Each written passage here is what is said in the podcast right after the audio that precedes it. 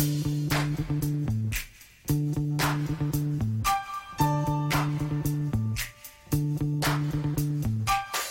Με τον Αντίνο Αλμπάνη γνωριζόμαστε από το 2012 όταν συμμετείχαμε στο 24 Hours Play όπου μέσα σε ένα 24ωρο, όπως και άλλοι συγγραφείς, έγραψε ένα μίνι θεατρικό, σκηνοθετήθηκε και παίχτηκε από τέλειους ηθοποιούς που είχαμε επιλέξει. Ένας από αυτούς ήταν ο Αντίνος.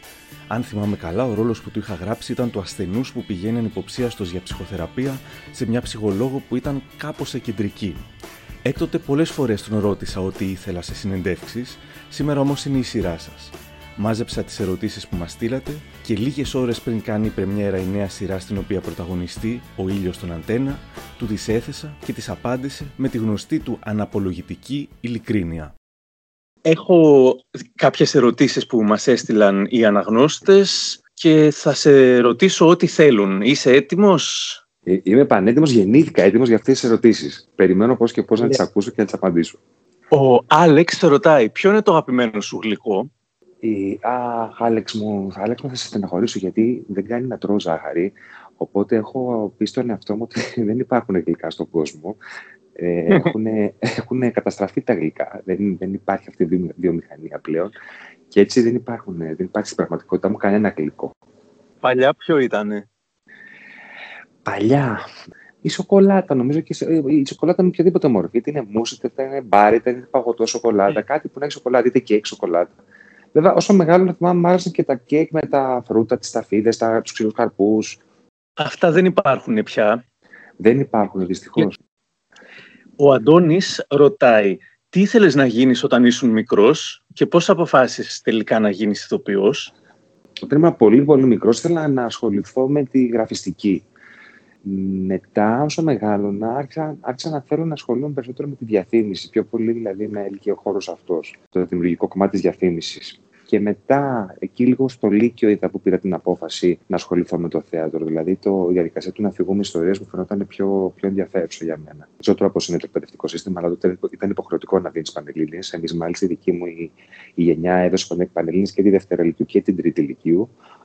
Πέρασα μια σχολή στη Θεσσαλονίκη, διοίκηση και οικονομία, στα οποία δεν πήγα ποτέ, ε, γιατί είχα ήδη προαποφασίσει ότι θα ασχοληθώ με το θέατρο. Ήρθα στην Αθήνα από τη Χαλκίδα, στην οποία έμενα, έδωσα εξετάσεις στο Υπουργείο Πολιτισμού για να πάρω την έγκριση την κρατική ότι μπορώ να φοιτήσω σε μια δραματική σχολή και από εκεί και πέρα έδωσα εξετάσεις στη σχολή του Εθνικού Θεάτρου και στη σχολή του Θεάτρου Τέχνης Καρόλου Κούν, ε, από την οποία και έγινα δεκτός και αποφύτησα από το, από το Θέατρο Τέχνης το 2004. Για τις επόμενες δύο ερωτήσεις χρειάστηκε να γκουγκλάρω αυτό που γράφανε για να καταλάβω άμα είναι τρολάρισμα ή όχι, αλλά δεν είναι. Ε, εσύ, εσύ ίσως θα καταλάβεις, εγώ δεν okay. είχα καταλάβει. Okay, okay, η, Μα, η Μαρία θέτει ένα δίλημα, Καλλιόπη ναι. ή Κοντοπούλη; okay. Ή Ιω, δεν ξέρω, Τανίνη ρωτάει Μπουρλότο Μπίο-Μπίο, Privilege, Αιγαίο, Σκάλα, Καραγκιόζης, Καρνάγιο. Είναι αυτά από τη Λίμνη. που, που έχει περάσει καλύτερα και ποιο μαγαζί θα ξανά άνοιγε τώρα, αν μπορούσε. Ε, τώρα με συγκινείς μωρέ, με αυτά που μου λες τώρα. Είναι όλη, όλη η παιδική μου ηλικία τώρα απλώθηκε μπροστά μου, ξεδιπλώθηκε όλα από τα καλοκαίρια. Τι, τι ωραία τώρα αυτά που μου λες. Λοιπόν, καταρχάς, με σχέση με την πρώτη ερώτηση, το Καλλιόπη Κοντοπούλη. Προφανώς και θα ψηφίσω την Καλλιόπη, γιατί είναι το χωριό μου στη Λίμνο, είναι εκεί που είναι το, το οικογενειακό μας σπίτι, εκεί που έμενα όλα μου τα καλοκαίρια σαν παιδί. Ε, είναι το χωριό δίπλα στην παραλία του Κέρους, αυτή τη φανταστική παραλία που τα τελευταία χρόνια έχει γίνει διάσημη, διάσημη με τα σεφ camp που έχει. Και ναι, βέβαια αγαπάω εξίσου και το Κοντοπούλη, γιατί είναι ε, στο ένα χιλιόμετρο η απόσταση και όλα μας ε, τα βράδια τα περνούσαμε στην εφηβεία μας εκεί στο Κοντοπούλι που ήταν και τα μαγαζιά με το, τα μπαράκια, οι πλατείες πιο μεγάλες με το πιο πολύ κόσμο. Με, με, όλα αυτά τα μαγαζιά που μου είπε, που, που μου ανέφερε, αυτά είναι καταστήματα τα οποία υπήρχαν για πολλά χρόνια στο νησί, στη Λίμνο. Θα προτιμήσω το Μπουρλότο, το οποίο ήταν ένα κλαμπ ελληνάδικο που είχε ανοίξει ο, ο Στέλιος ο Ρόκος με τον αδερφό του, αν θυμάμαι καλά. Και ήταν, ήταν η περίοδος εκείνη της, τον, τον, της πρώιμης εφηβείας που είχαμε αρχίσει να βγαίνουμε και να πηγαίνουμε στην δισκοτέκα εντός εισαγωγικών και να λυσάμε, να ξενυχτάμε, να πίνουμε τα πρώτα αλκοόλ μας, παρανόμως βέβαια γιατί ήμασταν ανήλικοι. Και φυσικά και ο Καραγκιόζης, ένα άλλο πολύ πολύ ωραίο μαγαζί στην Μύρνα της Λίμνου. Ε, ποιο άλλο μου είπες στη Σκαλά. Σκάλα, Καρνάγιο, Μπίο Μπίο, Privilege και Αιγαίο. Ε, ε, όχι, όχι. Τα άλλα, τα άλλα ήμουν, παρέμουνα μεγάλος και ήταν και αρκετά πιο μακριά από το δικό μου το χωριό, οπότε δεν, τα πολύ, δεν πολύ πήγαινα σε αυτά. Εγώ θα, θα, θα, θα ξανά άνοιγα τον πουρλό το μόνο και μόνο για να ζήσουμε τις εποχές εκείνες της πρώιμης εφηβείας. Τι θυμάσαι, ρωτάει η Αναστασία, από την περίοδο που γυρίζατε τα άγρια παιδιά; Ήσουν άγριο παιδί τότε; Και επίσης κρατήσατε επαφές και ποιον βλέπεις πιο συχνά; Τι θυμάμαι, δεν υπάρχει τίποτα απολύτως που να μην θυμάμαι από εκείνη την περίοδο. Ε, ήταν, με, έχει, με έχει στοιχειώσει με την καλή έννοια εκείνη η περίοδος. Ήταν από τις πιο χαρακτηριστικές περίοδους της ζωής μου, γιατί μόλις είχα ξεκινήσει τη δουλειά σοβαρά επαγγελματικά, ε, τα παιδιά αυτά ήμασταν όλοι μια ηλικία, όταν ήμασταν σαν αδέρφια και ήμασταν σαν αδέρφια. Δηλαδή, η σχέση που έχουμε και με τον Νικόλα και με τον Μιχάλη και με τον Σταύρο δεν είναι φιλική σχέση, είναι οικογενειακή σχέση πια. Είμαστε εκεί ο ένας για τον άλλον, όσο, πιο, όσο, όσο μελό και γραφικό και αν ακούγεται, αυτή είναι η σχέση μας, αυτή είναι η πραγματικότητά μας. Δεν έχει αλλάξει ακριβώς τίποτα για μας. Είναι και συνεχίζουμε εσαί να παίζουμε σε αυτή τη σειρά. Τώρα το κατά πόσο ήμασταν άγρια, εντάξει, δεν ήμασταν και ο Ρόχαν να κυκλοφορούμε με σουλιάδες ε, σε mm. καμία περίπτωση, αλλά αλητεύαμε επαρκώς για να μην θεωρούμαστε οι φλόροι του ψυχικού, που και αυτό ξέρεις, ένας γραφικό χαρακτηρισμός είναι, αλλά τέλος πάντων για να συνεννοούμαστε το, το αναφέρω. Το που θυμάμαι πολύ χαρακτηριστικά τώρα από την περίοδο των άλλων παιδιών ήταν το εξής. Επειδή εμείς η, η, η συντηρητική πλειοψηφία των γυρισμάτων γινόταν σε εξωτερικά α, μέρη και οργώναμε όλο το λεκανοπέδιο προκειμένου να βρούμε το σωστό location.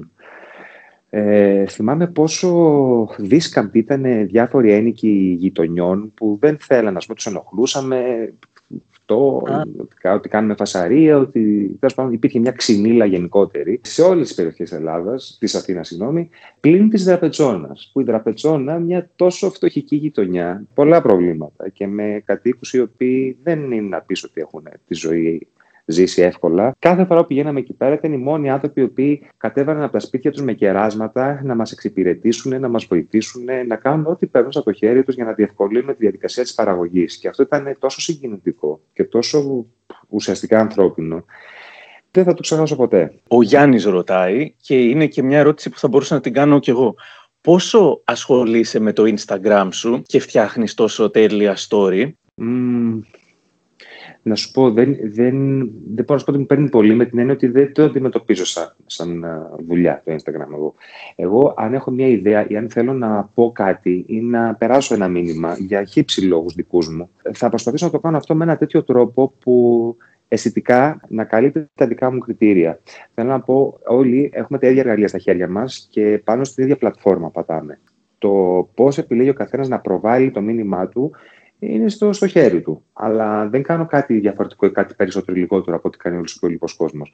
Υπάρχουν συγκεκριμένες εφαρμογές. Εγώ έτσι κι αλλιώς έχω μια αγάπη με τη γραφιστική. Οπότε θέλω να, να χρησιμοποιώ εργαλεία τέτοια τα οποία να μορφαίνουν το κείμενο από μόνο του, να, να δημιουργώ ένα, ένα ωραίο περιβάλλον για την εικόνα.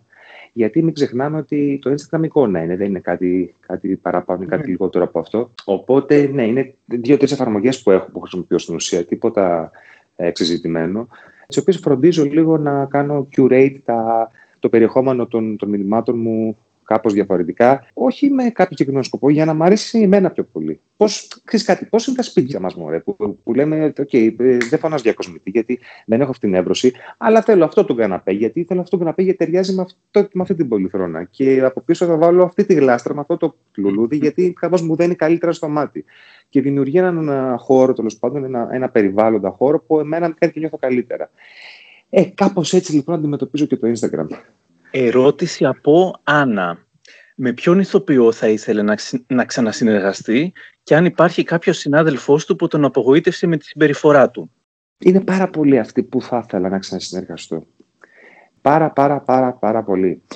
Ε, δεν θα σου απαντήσω αυτήν την ερώτηση. Θα σου απαντήσω στην, στο, στο εξής, ότι ο ηθοποιός που δεν φανταζόμουν ποτέ ότι θα ήθελα να συνεργαστώ ξανά, όχι ότι έναν άνθρωπο που είχαμε ποτέ τσακώθια ή οτιδήποτε, αλλά μου έκανε τόσο μα τόσο καλή εντύπωση όταν τον γνώρισα και δουλέψαμε μαζί, ε, είναι ο Ιωάννης ο Στα αλήθεια, δεν φαντάζεται κανένας για το, για το πόσο θησαυρός είναι αυτός ο άνθρωπος, ε, πόσο ήρεμος, ψύχρεμος, δοτικός, σωστός σε όλα του είναι, που οποτεδήποτε μου λέγανε για μια δουλειά που θα είναι ο Ιωάννης, θα πέταγα τη σκούφια μου να ξαναδουλέψω μαζί του. Τώρα να πω την αλήθεια, συνήθως συνήθως στις δουλειές, τις μεγάλες αυτές που στελεχώνονται από πολλές ειδικότητες, Το πρόβλημα δεν το δημιουργούν οι ηθοποιοί και αυτό δεν το λέω γιατί είμαι ο ίδιος ηθοποιός και προσπαθώ, προσπαθώ να προστατεύσω τη, τη, το δικό μου κλάδο, αλλά είναι άλλες ειδικότητες που δημιουργούν τα προβλήματα. Συνεπώς, δεν νομίζω ότι υπάρχει κάποιος που να πω ότι δεν θα ξανασυνεργαζόμουν μαζί του. Ερώτηση από Μικαέλα. Έχεις υπέροχη φωνή. Είχε προκαλέσει πολύ εντύπωση ότι ο Σκάι, στον οποίο ήσουν εκφωνητής για χρόνια, διέκοψε τη συνεργασία σας εν μέσω της περιπέτειας της υγείας σου. Πώς είχες νιώσει, τι είχε συμβεί; Άμα θέλεις απαντάς, άμα δεν θέλεις προχωράμε. Δεν, δεν υπάρχει τίποτα που να μην απαντήσω. Θα σου απαντήσω οτιδήποτε με ρωτήσει. Να, να, να τα βάζουμε καταρχάς τα πράγματα λίγο σε μια σωστή διάσταση. Ε, εγώ, η συνεργασία που είχα με, τον, με το εν λόγω κανάλι ήταν μια εξωτερική συνεργασία με την έννοια ότι δεν ήμουν υπάλληλος του καναλιού είχαμε συνάψει ένα, μια σύμβαση μεταξύ μας, ένα συμβόλαιο, το οποίο έχει μια συγκεκριμένη χρονική ισχύ. Όταν έληξε λοιπόν αυτός, αυτό το, αυτός ο χρόνος συνεργασίας, ε, το κανάλι επέλεξε να μην ανανεώσει το συμβόλαιό μου. Οπότε δεν είναι ότι εκδιώχθηκα, ούτε ότι ε, με πέταξαν από τη δουλειά. Ε, η αλήθεια είναι ότι ήταν τέτοια η χρονική συγκυρία που είχε λίγο μια αγριότητα και κάπως φάνηκε και στον κόσμο ότι ήταν, ήταν άκομψο από την πλευρά του καναλιού. Αυτό που δεν ξέρει ο πολύς ο κόσμος ήταν ότι εκείνη την περίοδο απομακρύνθηκε ένα ολόκληρο τμήμα από τον Sky, που ήταν ε, η υπεύθυνη των τρέιλερ, ήταν ε, υπεύθυνος ε, δημοσίων σχέσεων. Ήμασταν δηλαδή αρκετοί άνθρωποι οι οποίοι, με, τον οποίο, με τους οποίους σταμάτησε τη συνεργασία το κανάλι, γιατί επέλεξε να ανανεώσει ένα ολόκληρο τμήμα, να το στελεχώσει με άλλους ανθρώπους, που κακά τα ψέματα. Ε, εγώ δεν είμαι επιλογή του καναλιού, είμαι επιλογή ενός υπεύθυνου που έχει μια θέση. Αν φύγει ο υπεύθυνος, το πιο πιθανό είναι να φύγω και εγώ από το κανάλι. Γιατί ο επόμενος υπεύθυνος θα θέλει να φέρει ένα δικό του άνθρωπο. Οπότε ε, κάπως έτσι πήγε. Τώρα το ότι ήταν η χρονική συγκυρία τέτοια που ήταν ε, δύσκολη, ναι, OK, okay, ήταν δύσκολη. Από εκεί και πέρα δεν είναι κοινωφελές ίδρυμα ο ΣΚΑΪ, ούτε χρωστάει χάρη σε κανέναν, ούτε οφείλει να στηρίζει αναξιοπαθούντες, ούτε τίποτα. Και εγώ, δόξα τω Θεώ, επειδή ήταν ένας από τους συνεργάτες μου η συγκεκριμένη επιχείρηση, αλλά είχα και άλλους συνεργάτες, ε, δεν μπορώ να πω ότι τα έβαψα μαύρα. Ε, και τέλος πάντων, από το να είσαι σε, ένα, σε μια συνεργασία που δεν σε θέλουν και 100%, καλύτερα να μην είσαι καθόλου. Οπότε πας παρακάτω και έχεις ο Θεός και όλα καλά. Ομαδοποιώ τρεις ερωτήσεις που είναι για παρόμοιο θέμα. Ο Αλέξης λέει πώς ένιωσε όταν έμαθε ότι έχει καρκίνο; Πίστεψε ποτέ ότι μπορεί να μην τα κατάφερνε; Η Λυμφομάνιακ λέει έχω κι εγώ λέμφωμα. Τον ευχαριστώ γιατί εκφράζει και τις δικές μου σκέψεις. Θέλω να τον ρωτήσω αν όλο αυτό το πρόβλημα υγείας το βίωσε μοναχικά ή αν είχε συμπαραστάτες και ποιους αγωνιστικούς χαιρετισμούς. Και τέλος η Sky Girl λέει «Πρόσφατα διαγνώστηκα με μηνικίωμα ένα είδος όγκου στον εγκέφαλο, το οποίο είναι σε μεγάλο βαθμό ιάσιμο όπως το λέμφωμα. Εσύ τι ήταν το πρώτο πράγμα που σκέφτηκες, τι σε φρίκαρε πιο πολύ, η ιδέα του θανάτου ή μήπως κάτι άλλο» ε, ου, Ναι, λοιπόν, ναι, κοίταξε να δεις τώρα. Όταν, όταν διαγνώστηκα με, το, με, με, με, λέμφωμα, το πρώτο πράγμα το οποίο σκέφτηκα ε, ήταν ότι ότι δεν μπορεί να συμβαίνει αυτό σε μένα, δεδομένου ότι είμαι πάρα πολύ μικρός ηλικία και τώρα μήπως μου κάνει κάποιος πλάκα. Είναι δυνατόν τώρα στη φάση αυτή να καλούμε να διαχειριστώ κάτι τέτοιο, κάτι τόσο μεγάλο; Φοβήθηκα πάρα πολύ, σαφώς φοβήθηκα, όχι απλά φοβήθηκα, έτρεμα. Το μόνο που σκεφτόμουν ήταν ο θάνατος, δεν σκεφτόμουν κάτι άλλο. Η κατάσταση έτσι κι αλλιώς ενός ανθρώπου που, που νοσεί από καρκίνο είναι τέτοια που βρίσκεται σε σοβαρό υπαρξιακό ζήτημα. Ε, διακυβεύονται πάρα πολλά. Και όσο και αν εκ των υστέρων αρχίσεις λίγο και ηρεμείς και το βλέπεις πιο ψύχρεμα και το ψάχνεις και μαθαίνεις για το τι σου συμβαίνει και βλέπεις ότι ξέρεις αν ακολουθείς συγκεκριμένες αγωγές και εμπιστευτεί τους γιατρούς και κάνεις τις θεραπείες που χρειάζεται, ότι μειώνεται πάρα πολύ το ποσοστό θνησιμότητας. Ε, υπάρχει μεσολαβεί αυτό το χρονικό διάστημα του, του πολύ μεγάλου φόβου και του τι κάνει με τη ζωή σου και τι πρέπει να κάνει με τη ζωή σου και τι έκανες λάθος μέχρι τώρα και γιατί σου συνέβη αυτό. Όλο αυτό το, το πράγμα, το οποίο φαίνεται βουνό και είναι βουνό, αλλά με έναν τρόπο σιγά σιγά μπαίνει στη σωστή του διάσταση. Ε, σε, για πολύ μεγάλο χρονικό διάστημα η, η δική μου επιλογή ήταν να το ζήσω μόνος μου, να το περάσω μόνος μου. Ε, για δύο, για δύο βασικούς λόγους. Ο ένας ήταν γιατί δεν ένιωθα. Μα, όχι, δεν είναι δύο λόγοι, παραπάνω οι λόγοι. Να σας τους πω όλους τους λόγους. Ο, πρω, ο πρώτος είναι ότι ε, δεν ήθελα να, να νιώσω ότι βαραίνω τους ανθρώπους γύρω μου. Γιατί εγώ το, το κουβαλώσα μέσα μου κάτι πάρα πάρα πολύ βαρύ. Ο δεύτερος λόγος ήταν για λόγους υπερηφάνειας και αξιοπρέπειας, γιατί δεν, δεν, δεν ανεχόμουν να, να, νιώσω τον νύκτο στα μάτια του οποιοδήποτε. Να νιώσω ότι κάποιος με κοιτάζει σαν να με λυπάται. Ε, ότι μου συμβαίνει κάτι το οποίο είναι τόσο βαρύ και δύσκολο και τραγικό που αξίζω τη λύπησή του. Ε, ένας άλλος ακόμα λόγος είναι γιατί δεν ήθελα να στεναχωρήσω τους ανθρώπους. Ε, γιατί κακά τα ψέματα, όταν μαθαίνουν κάτι το οποίο είναι τόσο σοβαρό για σένα, θα στεναχωρεθούν. Ακόμα και αν το κρύψουν, ε, είσαι σε θέση να το διακρίνεις στο βλέμμα του. Και αυτό δεν ήξερα πώς θα επηρεάζει τη δική μου την ψυχολογία. Γιατί το τελευταίο πράγμα που είχα ανάγκη ήταν να, να πρέπει εγώ να συμπαρίσταμαι σε ανθρώπους που τελικά εγώ είχα το πρόβλημα, όχι εκείνοι, και να γίνομαι ναι. εγώ το δεκανίκη τους. Ε, και γι' αυτό το λόγο για πολύ μεγάλο χρονικό διάστημα το, το πέρασα μόνος μου. Εγώ όμως είμαι αυτό έτσι. Δεν λέω ότι αυτό το οποίο έκανα εγώ ή ο τρόπος που εγώ επέλεξα να το αντιμετωπίσω είναι ο ενδεδειγμένος ή ο σωστός. Ο κάθε άνθρωπος, η ψυχή του, του, του επιβάλλει τον τρόπο με τον οποίο θα, θα προχωρήσει και πώς θα το διαχειριστεί. Εγώ, οι δικοί μου μηχανισμοί με, με, με όθησαν σε αυτή την κατάσταση. Γενικά αυτό το οποίο θέλω να πω σε, σε παιδιά τα οποία είναι σε μια κατάσταση τώρα τέτοια και, και ζορίζονται και δυσκολεύονται και ακόμα και σε μικρά παιδιά γιατί το λέμφωμα χτυπάει κυρίως ηλικίες μικρές 15, 44, 15, 50 είναι το δυναμικό κοινό που λένε, που λένε στην τηλεόραση. Ναι. να τους πω ότι, δεν, ο, ότι ο, ο κόσμος δεν χάνεται, ο κόσμος δεν τελειώνει και ότι η επιστήμη έχει προχωρήσει πάρα πολύ και η ιατρική. Σε καμία μα σε καμία περίπτωση δεν είναι αυτό που λες, παιδί μου, αχ, τι ωραία, ξύπνησα τώρα να μην είχα λίγο ένα καρκινάκι να περνάει η ώρα μου. Όχι, δεν είναι αυτό.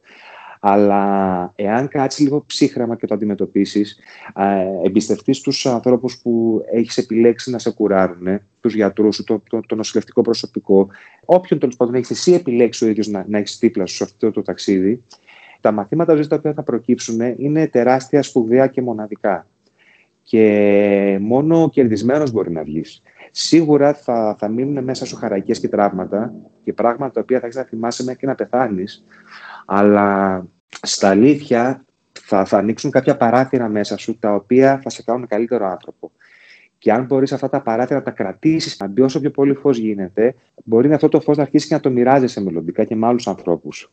Και είναι πολύ ωραίο πράγμα. Οπότε να, να ζήσετε τη μαυρίλα, να τη ζήσετε όσο σας παίρνει και αντέχετε, γιατί είναι ένα απόφευκτο, αλλά να ξέρετε ότι στο τέλος, τέλος, τέλος του τούνελ θα έρθει φως. Και είναι ζεστό φως. Ωραίο με βάση αυτά που είπες, μου γεννήθηκε η απορία πότε τελικά αποφάσισες να το πεις; Απο, ε, αποφάσισα στους δικούς μου να το ανοίξω πια όταν τελείωνα τις χημειοθεραπείες. Δηλαδή, όταν ε, ήξερα ότι όταν είχα, είχα εικόνα του τι μου προκαλούν οι χημειοθεραπείες και το, σε, πόσο, σε πόσο βαθμό μπορώ εγώ να διαχειρίζομαι τις παρενέργειες. Δηλαδή, εκεί που ήξερα πια τι μου γίνεται εκεί, σε αυτή τη φάση, είπα τώρα πούμε, μπορώ να το επικοινωνήσω μαζί τους, να τους πω, παιδιά, ε, όλο αυτό που βλέπετε τόσο καιρό δεν είναι ένας ρόλος που mm. δεν, δεν εξής τα μαλλιά μου για κάποιο ρόλο, όχι.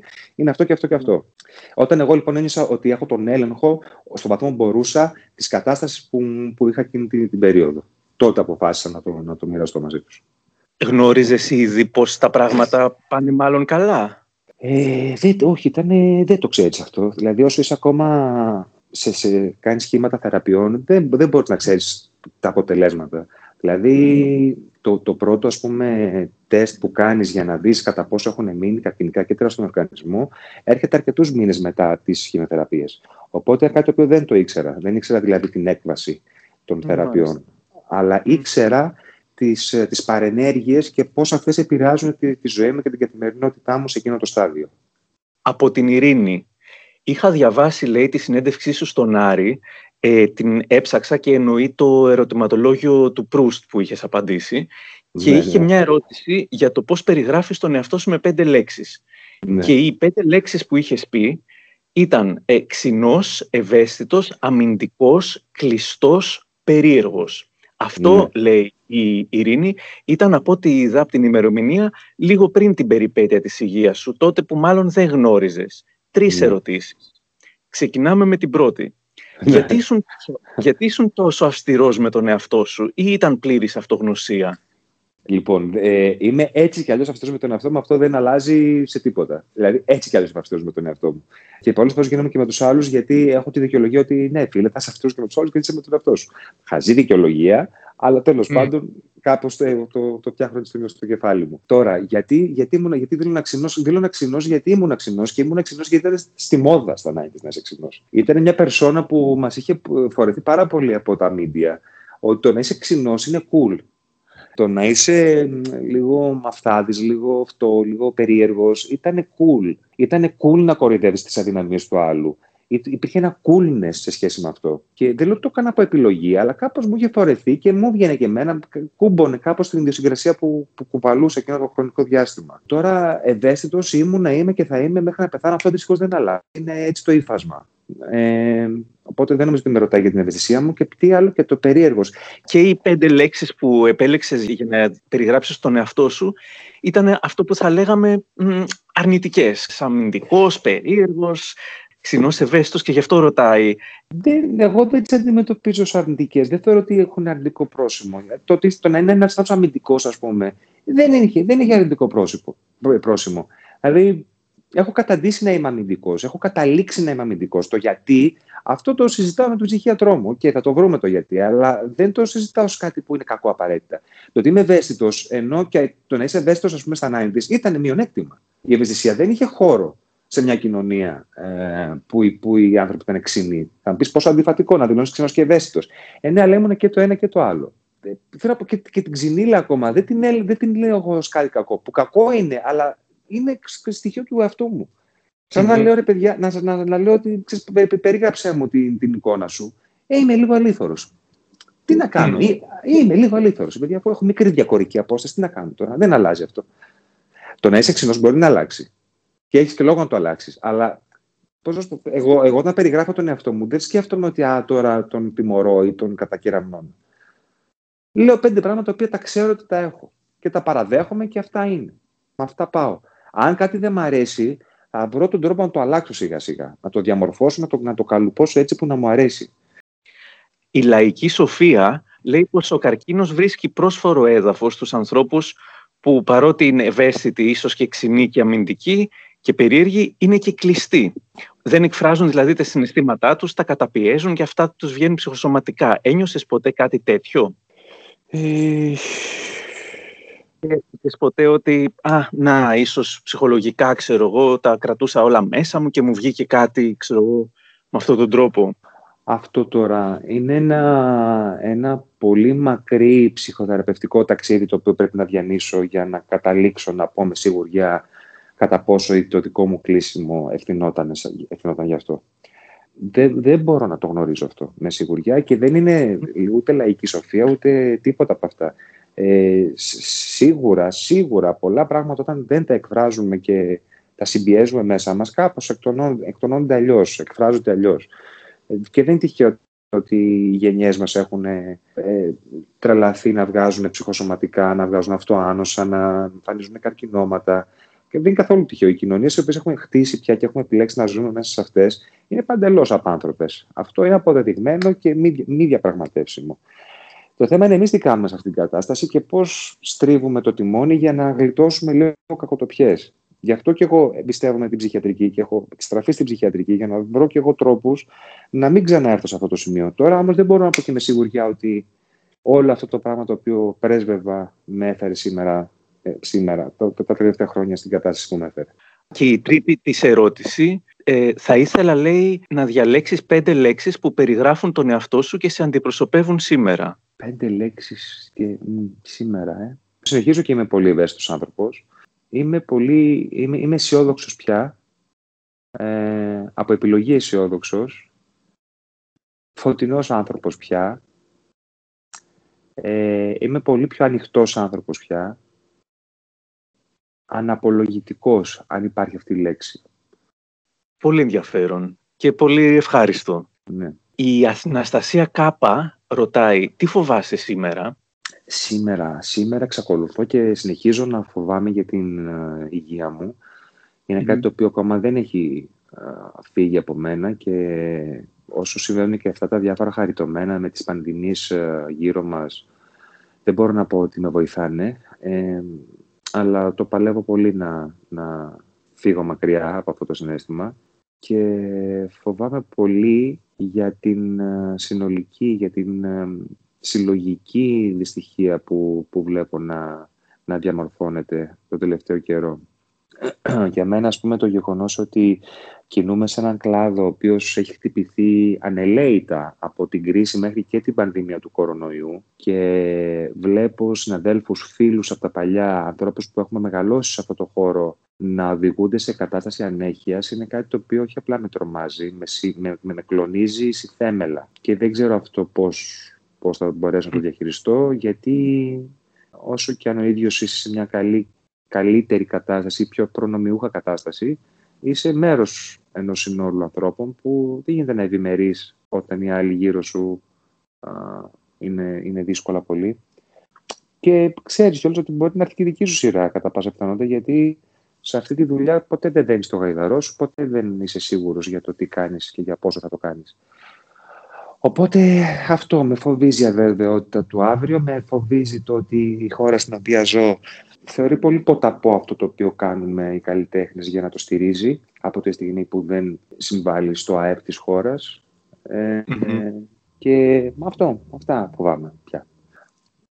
Η Αλεξάνδρα ρωτάει, πιστεύεις ότι η έπαρση που έχουν οι διάσημοι είναι αναπόφευκτη από τη δική σου εμπειρία; Δεν μπορώ να ξέρω πόσο, πόσο η ίδια πούμε, έχει καταλήξει στο συμπέρασμα ότι οι διάσημοι έχουν μια έπαρση. Έχει, έχει πάει ας πούμε, η συγκεκριμένη κοπέλα σε, σε, όλους, σε όλους τους καλλιτέχνες και τις ε, μίλησαν ε, προσβλητικά, τις, την, την απαξίωσαν. Δεν, δεν μπορώ να καταλάβω πώς το, πώς το εννοεί.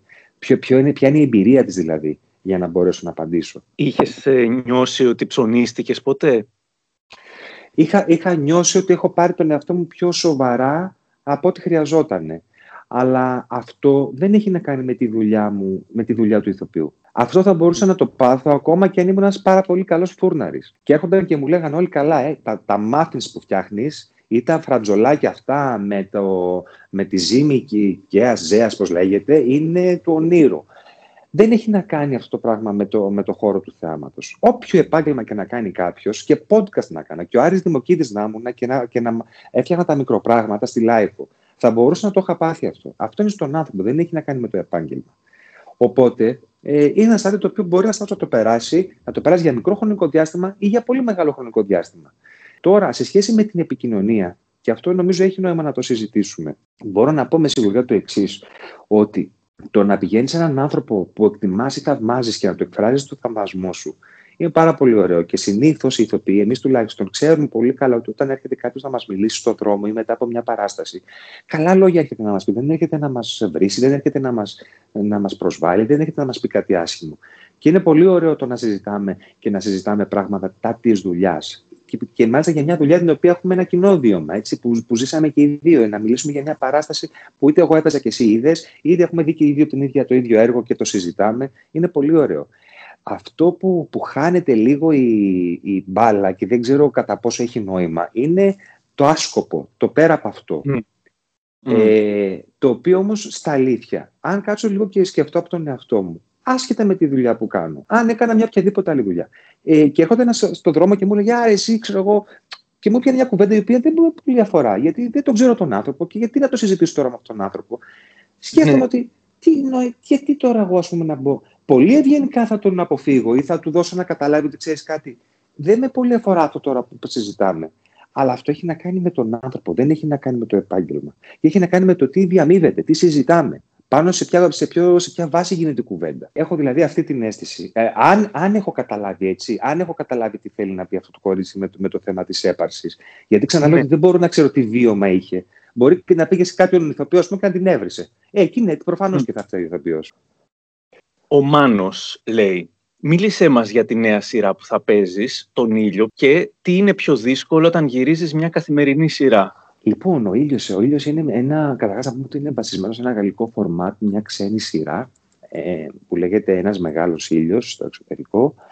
Ε, έχει κάνει το adaptation στην Ελλάδα η Μαρία Γεωργιάδου, αυτή η φανταστική ηθοποιός Παύλα σεναριογράφους που είχε επιμεληθεί και τη γυναίκα χωρίς όνομα, αλλά και πολλές άλλες δουλειές στο παρελθόν. Είναι η ιστορία μιας κοπέλας η οποία έχει φύγει από την πόλη της, από μια επαρχιακή πόλη, κατατρεγμένη εντός εισαγωγικών, λόγω της αυτοκτονίας της αδερφής της. Φεύγει έγκυος από την πόλη και επιστρέφει μετά από 18 χρόνια για να ξαναβρεθεί στον τόπο του εγκλήματος, να ξαναβρεθεί στο, στο σημείο εκείνο, στην, στον τόπο καταγωγής της, όπου έγιναν όλα.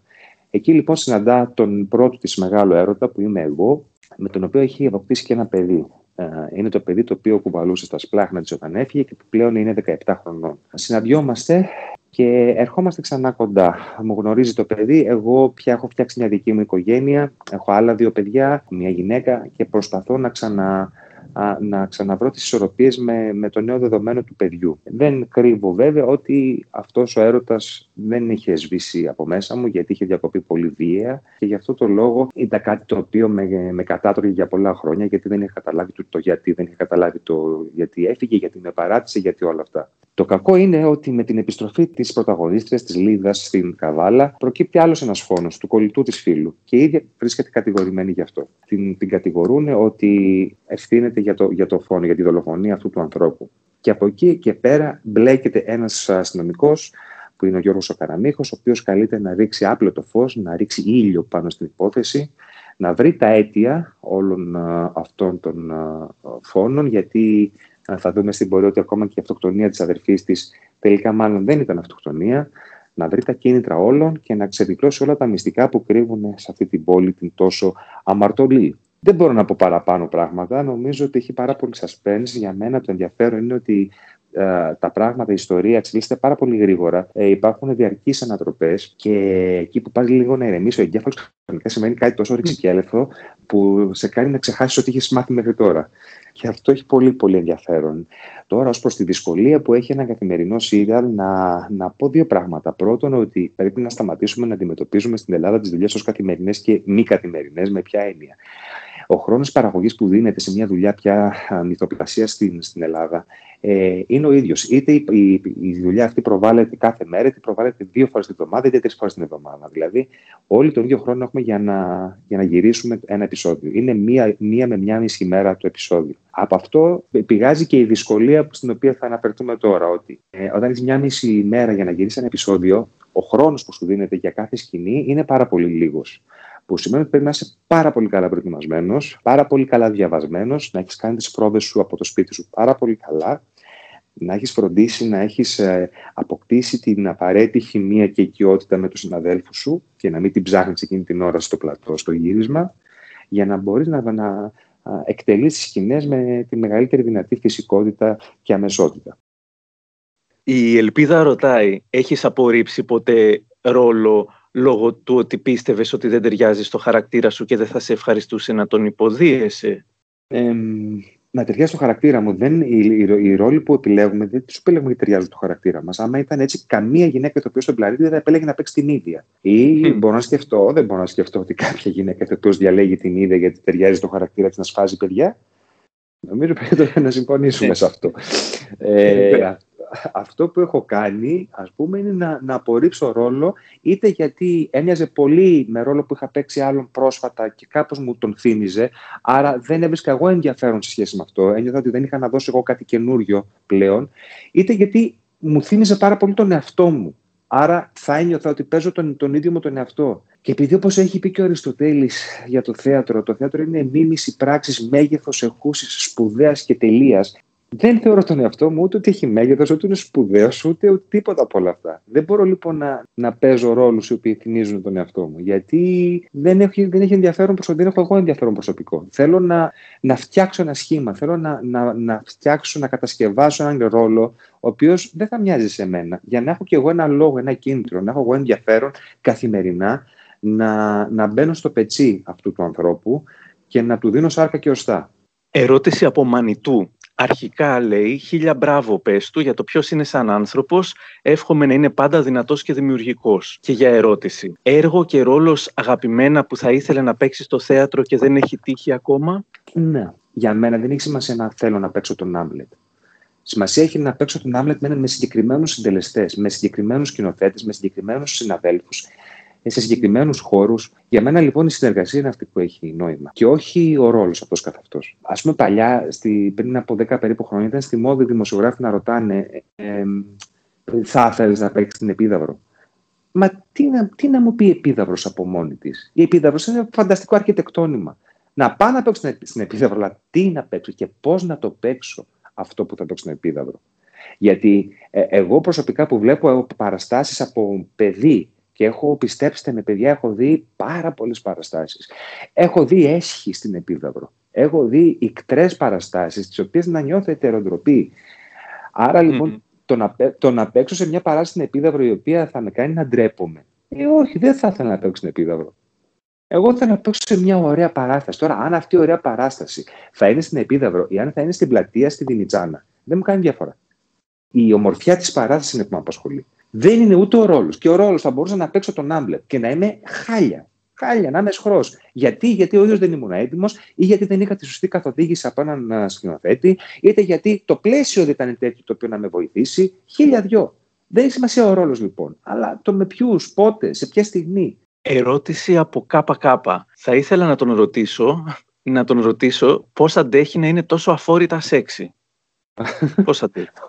Ω, παιδιά, παιδιά, όχι ρε παιδιά, όχι, ότι τι ρε παιδιά τώρα, αλήθεια. Ότι σηκώνομαι εγώ το πρωί, σηκώνομαι, βάζω φαΐ στο σκυλάκι μου να φάει και περνάω από τον καθένα ξητά και λέω «Ωχ, όχ, όχ, τι, τι σεξ είναι αυτό τώρα που, που μόλις αντίκρισα. Φτούσου αγόρι μου, φτούσου παλικάρι μου». Παιδιά, δεν ξέρω τι, ε, όχι δεν ξέρω, ξέρω σας και, και με ετοιμά πολύ και σας ευχαριστώ πάρα πολύ για αυτή την εικόνα που έχετε πλάσει για μένα. Αλλά το πώς νιώθω εγώ είναι πολύ μακριά από αυτό που εσείς φτιάχνετε για μένα. Μπορώ να σου πω ενδεικτικά ένα χαριτωμένο σκηνικό που μου είχε τύχει πριν πολλά χρόνια, τα χρόνια των άγριων παιδιών στη Θεσσαλονίκη, όπου είχαν έρθει για μια δουλειά και ήμουνα σε μια γνωστή αλυσίδα ασφολιατοειδών. Και ήταν η ταμεία η οποία με εξυπηρετούσε και κάτι μου σηκώνει λίγο καλύτερα το βλέμμα της, με κοιτάζει και κάνει Ωχ, εσύ. Κοιτάζω απορριμμένος, λέω ναι, μου λέει πόσο μικροσκοπικός είσαι. Και, και εκεί αντιλαμβάνομαι, παιδάκι μου, λέω τώρα τι εικόνα έχει πλάσει αυτή η κοπέλα που με βλέπει στην τηλεόραση, για παράδειγμα, και μου έχει δώσει μια διάσταση τελείως διαφορετική από αυτή που πραγματικά έχω. Να σου πω κάτι. Ωραίο είναι, ωραίο είναι να σου δίνουν μια μεγάλη διάσταση. Να, να τους φέρεις σε μεγάλους, τεράστιους, όμορφο, σεξι. Ωραία είναι. Αλλά δεν πατάει πάντα και δεν πατάει και όλες τις ώρες σε αυτό που στα αλήθεια είμαι και σε αυτό που στα αλήθεια νιώθω. Και χαίρομαι και που δεν πατάει γιατί θα βαριόμουν και τον εαυτό μου. Σκεφτείτε, ε, να ξυπνούσα κάτι από την Είμαι σεξ, είμαι σεξ, είμαι σεξ, είμαι σεξ. Τι ωραίο, ε. θα, θα βαριόμουν την ύπαρξή μου. Μια ερώτηση από την Κατερίνα για το σεξισμό στη showbiz. Πιστεύεις ότι ο χώρος του θεάματος ενισχύει τις ανισότητες φύλου; Ο χώρος του θεάματος πιστεύω ότι είναι ένας καθρέφτης του χώρου της κοινωνίας μας η ίδια κοινωνία είναι αυτή που, που δημιουργεί αυτές τις ανισότητες. Η, η πατριαρχία είναι αυτή που τις ε, έχει μπολιάσει καλά-καλά και πάνω σε αυτά έχουν βασιστεί όλοι όσοι εκμεταλλεύονται τη θέση της γυναίκας αυτή τη στιγμή. Τώρα, το ότι για μένα το χώρος του θεάματος μόνο καλό κάνει σχέση με αυτό και καλό με ποια έννοια; Ακριβώς επειδή έχει πολύ φως ο χώρος του θεάματος, φωτίζει πολύ έντονα την ανισότητα. Και όσο φωτίζει την ανισότητα, τόσο δημιουργείται η ανάγκη να κουνηθούμε, να σηκώσουμε το ποπουδάκι μας από το καναπέ και να κάνουμε κάτι γι' αυτό. Να συνειδητοποιήσουμε ότι δεν μπορεί να συνεχιστεί η ΕΣΑΗ. Δεν γίνεται να υπάρχουν δύο μέτρα και δύο σταθμά. Δεν γίνεται η γυναίκα να αντιμετωπίζεται ως κάτι διαφορετικό. Δεν γίνεται η γυναίκα να μην έχει θέση στα κέντρα λήψης αποφάσεων και σε καμία περίπτωση δεν γίνεται η γυναίκα να μην έχει τις ίδιες ευκαιρίες με έναν άντρα. Δεν γίνεται μια γυναίκα να παίρνει εξορισμού λιγότερα χρήματα στο ίδιο πόστο από έναν άλλον άντρα. Αυτά νομίζω ότι ε, καλό κάνει η, η, ο χώρος του θεάματος που τα έχει οικειοποιηθεί από την κοινωνία γιατί τα φωτίζει πάρα πολύ ωραία και τα βλέπουμε. Και όσο τα βλέπουμε, τόσο πρέπει να κάνουμε κάτι. Εγώ, όσο και αν, εγώ ως, ως άντρας, με αυτή την έννοια, όσο και αν τα παρατηρώ και όσο και αν με ενοχλούν, από μόνος μου δεν μπορώ να κάνω κάτι. Και δεν λέω να περάσουμε στις εποχές των φεμινιστικών κινημάτων, οι οποίες τελικά για αλλού ξεκίνησαν, αλλού κατέληξαν, αλλά θα πρέπει οι ίδιες οι γυναίκες να, να πάρουν την κατάσταση στα χέρια τους και εγώ όχι θα είμαι από πίσω και θα βάλω πλάτη, όχι θα υποστηρίξω, όχι θα κατέβω στο δρόμο, θα είμαι μπροστά. Αλλά οι ίδιες οι γυναίκες είναι αυτές οι οποίες πρέπει να αλλάξουν τη ροή της ιστορίας και να πάρουν την απόφαση για τον εαυτό τους. Γιατί οι άντρες, μια χαρά έχουν βολευτεί σε αυτό, από μόνοι τους δεν θα πάρουν ποτέ την πρωτοβουλία. Ερώτηση από τον Ζακ. Θα έπαιζες γκέι χαρακτήρα ρόλο αν σου γινόταν πρόταση; Ζακ, είσαι, είσαι πάρα πολύ αδιάβαστος, πάρα πολύ αδιάβαστος. Έχω παίξει όχι έναν, όχι δύο, όχι, έχω παίξει πάνω από τρεις γκέι ρόλους εγώ στη ζωή μου. Καταρχάς να θυμηθώ τον ρόλο του Τόμ στο γυάλινο κόσμο του Τένεσι Williams, αυτό τον εμβληματικό ρόλο που ουσιαστικά είναι μια αυτοβιογραφία του ίδιου του συγγραφέα. Έχω παίξει τον ρόλο του... Δεν θυμάμαι πώς λεγόταν αυτός ο ρόλος που υποδυόμουν στην σειρά Λούφα και Παραλλαγή στην ΕΡΤ, ε, που ήταν ένα παιδί καταπιεσμένο, αλλά δεν είχε εκδηλώσει και είχε μπει και σε ένα ψεύτικο αρραβώνα με μια κοπέλα, αλλά πάντων δεν, ήταν ένα γκέι παιδί. Ε, Και φυσικά το πιο, ο, ο ρόλος που με έκανε πολύ πολύ γνωστό στην Ελλάδα ήταν ο του, του Φαντάρου Λαζάρου στο ταγκό των Χριστουγέννων του Νίκου Κουτελιδάκη με τη Village. Ε, οπότε, όχι απλά θα έπαιζα, έχω, έχω, μπει, έχω σηκώσει σημαία. Δεν, δηλαδή, το έχω, το νομίζω έχω, καλύψει, έχω, έχω καλυφθεί εγώ για, για, για πολλές δεκαετίες ακόμα σε σχέση με αυτό. Ο τακτικός αναγνώστης ρωτά πόσο δύσκολο ή εύκολο του ε, η με τον Γιάννη Στάνκογλου στο ταγκό των Χριστουγέννων. Το σχεδόν φιλί μεταξύ τους ήταν η ωραιότερη στιγμή στον νεότερο ελληνικό κινηματογράφο πόσο δύσκολο ή εύκολο ήταν η σκηνή αγκαλιάς με το Στάνκοκλου στο δαγκό των Χριστουγέννων. Εκείνη την ώρα δεν σε απασχολεί το αν πας να αγκαλιάσεις να φιλήσεις έναν άντρα. Με την έννοια ότι και μια γυναίκα να πας να φιλήσεις. Υπάρχει το, ε, η σύμβαση του γυρίσματος. Εκεί, όταν θα φιλήσεις, Ω, Μπλου, τι έγινε, αγάπη μου. Κάνουμε podcast, μην γαβγίσει, oh. χαρά μου. Ζητώ συγγνώμη, κάτι έπαθε και, και γαβγίσε. Λοιπόν, υπάρχει σύμβαση του γυρίσματος. Εκεί πέρα είναι δύο άνθρωποι που υποδίονται δύο ρόλους με ένα κοινό στόχο και ένα κοινό σκοπό. Να βγει ένα συγκεκριμένο πλάνο, μια σκηνή που πρέπει να μεταδώσει ένα, ένα συνέστημα μιας ιστορίας. Δεν είναι ένας άντρας και μια γυναίκα, δεν είναι ένας άντρας με έναν άντρα, δεν είναι μια γυναίκα και μια γυναίκα. Μπορώ να σκεφτώ ότι πολύ πιο δύσκολο θα ήταν στη, για τους ηθοποιούς του, του Σαλό του Παζολίνη που κάνανε τις σκηνές με τις κοπρολαγνίες, παρά για μας που τώρα είχαμε να κάνουμε μια αγκαλιά και ένα τρυφερό ημιφιλί σε μια σκηνή χορού. Ή μπορώ να σου πω με τα βεβαιότητας ότι πολύ μεγαλύτερη δυσκολία έχει το γεγονός ότι κάναμε γυρίσματα με 0 βαθμούς Κελσίου στον Εύρο και ε, τρέμαν τα σαγόνια μας και δεν μπορούσαμε να μιλήσουμε από το κρύο, παρά το αν θα φιληθούμε. Οι αντικειμενικές δυσκολίες ενός γυρίσματος είναι πολύ μεγαλύτερες από αυτά τα οποία συζητάμε, τα οποία είναι ανοησίες και φεδρά με την έννοια του πόσο ανόητο και φεδόρα είναι να συζητάμε το 2020 στην κοινωνία μας το αν δύο άντρες ή δύο γυναίκες μπορεί να φιλούνται μεταξύ τους ή να πιάνονται από το χέρι να αγκαλιάζονται. Οι ερωτήσεις τελείωσαν και πριν σε ευχαριστήσω θέλω να σου διαβάσω τέσσερις από τις πολλές μη ερωτήσεις που ήρθαν στη φόρμα επικοινωνίας όταν ζήτησα ερωτήσεις. Ναι. Από το Εράκι. Δεν θέλω να τον ρωτήσω, θέλω να του πω. Είναι απίστευτος, υπέροχος, καταπληκτικός και τον αγαπάμε πολύ. Η Νάνα, δεν θέλω να ρωτήσω κάτι, του εύχομαι σιδερένιος. Έχω περάσει την ίδια περιπέτεια υγείας προ 20 περίπου και είχα συγκινηθεί με τη δική του. Πήγαν όλα καλά και είναι μια απομακρυσμένη ανάμνηση, του εύχομαι το ίδιο ολόψυχα. Η Μίμα, μόνο να το ευχηθώ να έχει υγεία και να ζει όμορφα την κάθε μέρα. Ο Ηλίας να είναι πάντα καλά και γερός. Ωραία, ωραία, ωραία. Και, και θέλω να, να, να, πω ένα πολύ, πολύ μεγάλο ευχαριστώ. Ε, κυρίως όλα αυτά τα παιδιά που διαδικτυακά έχουν προσπαθήσει να, να έρθουν σε επαφή μαζί μου, κυρίως μέσα από το Instagram, και να μου εκδηλώσουν τη συμπαράστασή τους και την αγάπη τους. Για μένα αυτό, μην, για να μην κοροϊδευόμαστε, ειδικά την περίοδο που ήμουν μέσα στο, στον κυκλώνα, ήταν ένα τεράστιο μαξιλαράκι.